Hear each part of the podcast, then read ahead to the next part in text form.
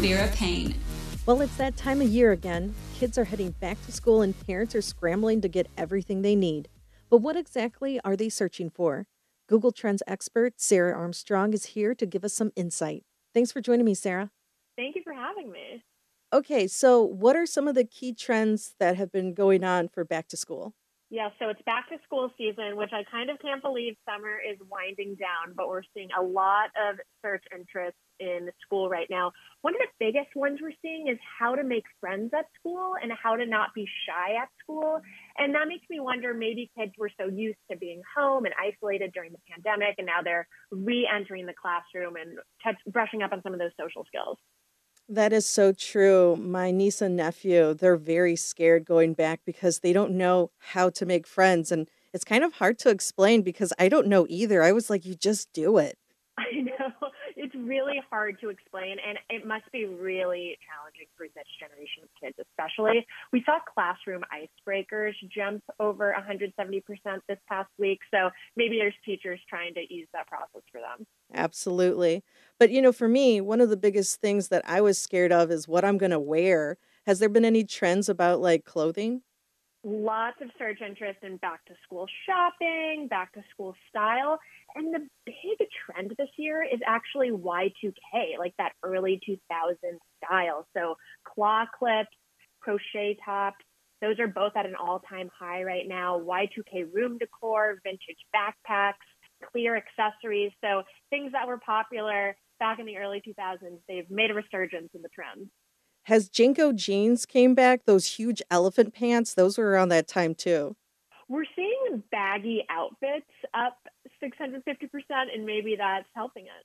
Oh man, I hope that one dies quickly. That was a bad trend. I know. I feel like fashion around that time was a little bit questionable, but it's back.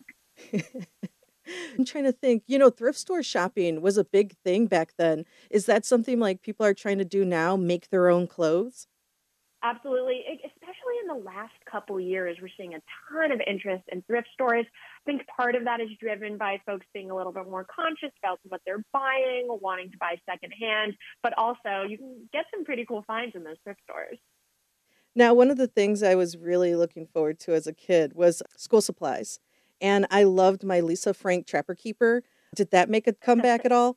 Okay, I haven't seen Lisa Frank pop up in the top search trends, but we are seeing some quirky searches like that. Smiley face rugs are trending. Inflatable furniture is up. And then we're also seeing glow-in-the-dark ceiling stars. So lots of color and interesting, interesting trends.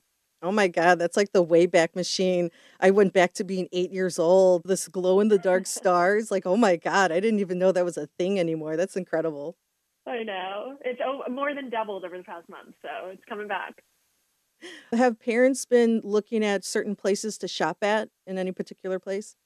Yeah, well, we see lots of folks heading to Google Shopping, and that's a great tool that I would recommend. You might be familiar with Google Flights, where it tells you if you're getting the high end on the price of the flight or the low end. You can track the prices of flights. It's the same thing on Google Shopping. So we've got a price tracking tool, whether you're buying backpacks or school supplies, whatever that may be. You can see price insights, see if you're getting a good deal or not.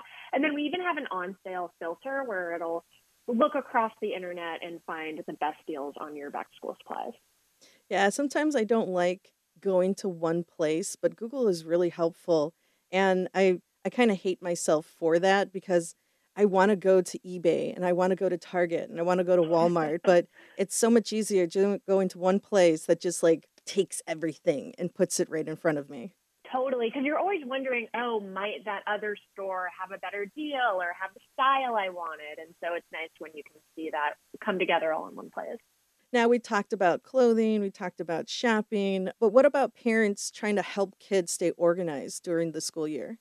Definitely. Well, Google Classroom is a really great tool. A lot of teachers have already implemented this in their classroom, so it's a one-stop shop for quizzes and homework assignments, all in like an online portal.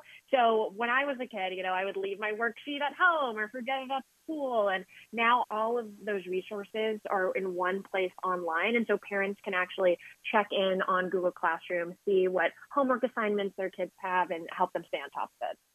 You know, that's so true. I mean, when I was a kid, I would just crumple up the syllabus and throw it into my book bag. So, you know, in the middle, exactly. right? So like, I'd be like in the middle of the school year, they'll be like, it's on the syllabus. And I'm like, let me dig through my book bag at the bottom. One of these papers got to be it.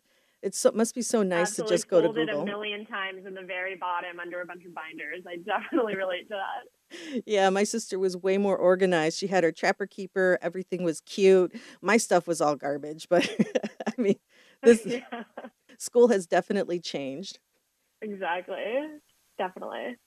Was there anything that was interesting to you that was trending?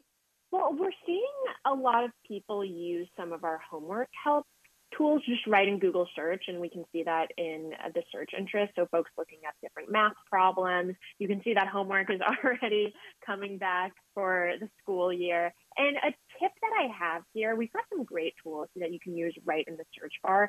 So Math Solver for those math problems, if you put a long equation right in the search bar, or you can even scan it on your phone if some of those symbols are hard to type, Google search will give you step-by-step instructions on how to solve that math problem. Now, we're not going to give you the answer. We don't want you to totally cheat, but it's kind of like your own personal tutor to help you work through some of those problems and find the answer. Oh, that's cool. So it goes step-by-step with you? That, yes, exactly. Because if you think back to math class, those problems are really long, and there's all of those steps to work through and how to solve for this, this and that. And, and so it helps you with that. And another a tool that you can access right from the search bar for anyone taking chemistry, we have an interactive periodic table. So if you just search periodic table, it'll come up and you can click on the different elements. You can see three D models of them and learn a lot more. So it kind of creates an immersive learning experience right on search. Man, school is so easy now. I got to memorize this stuff. Right? I know. It was so challenging. I though remember I remember being able to do some online quizzes. That was starting when I was in school. And that's another thing that we've thought of for Google. So you can even look up something like practice problems for math or physics, chemistry, chemical bond practice problems, for example. And we'll have a little quiz come up right on search where you can test your knowledge on those key themes. See, what my parents did is they bought the teacher's edition books. And then it would have the problem done step by step. And that's how they would help me with my problem solving stuff. And I'm like, like you now you can just go to Google. Right. Now you can just Google the exact problem and get that step by step guidance, which is so nice. I wish I had that. Well, Sarah, thank you so much for joining me. I really appreciate you being here. And for those listening, where can they find all this cool stuff at? For this, you can go right to Google search and look up some of that homework help. I also recommend checking out Google Arts and Culture if you want a little bit more of an immersive learning experience. This has been The Mason Vera Payne Show. Thanks for listening.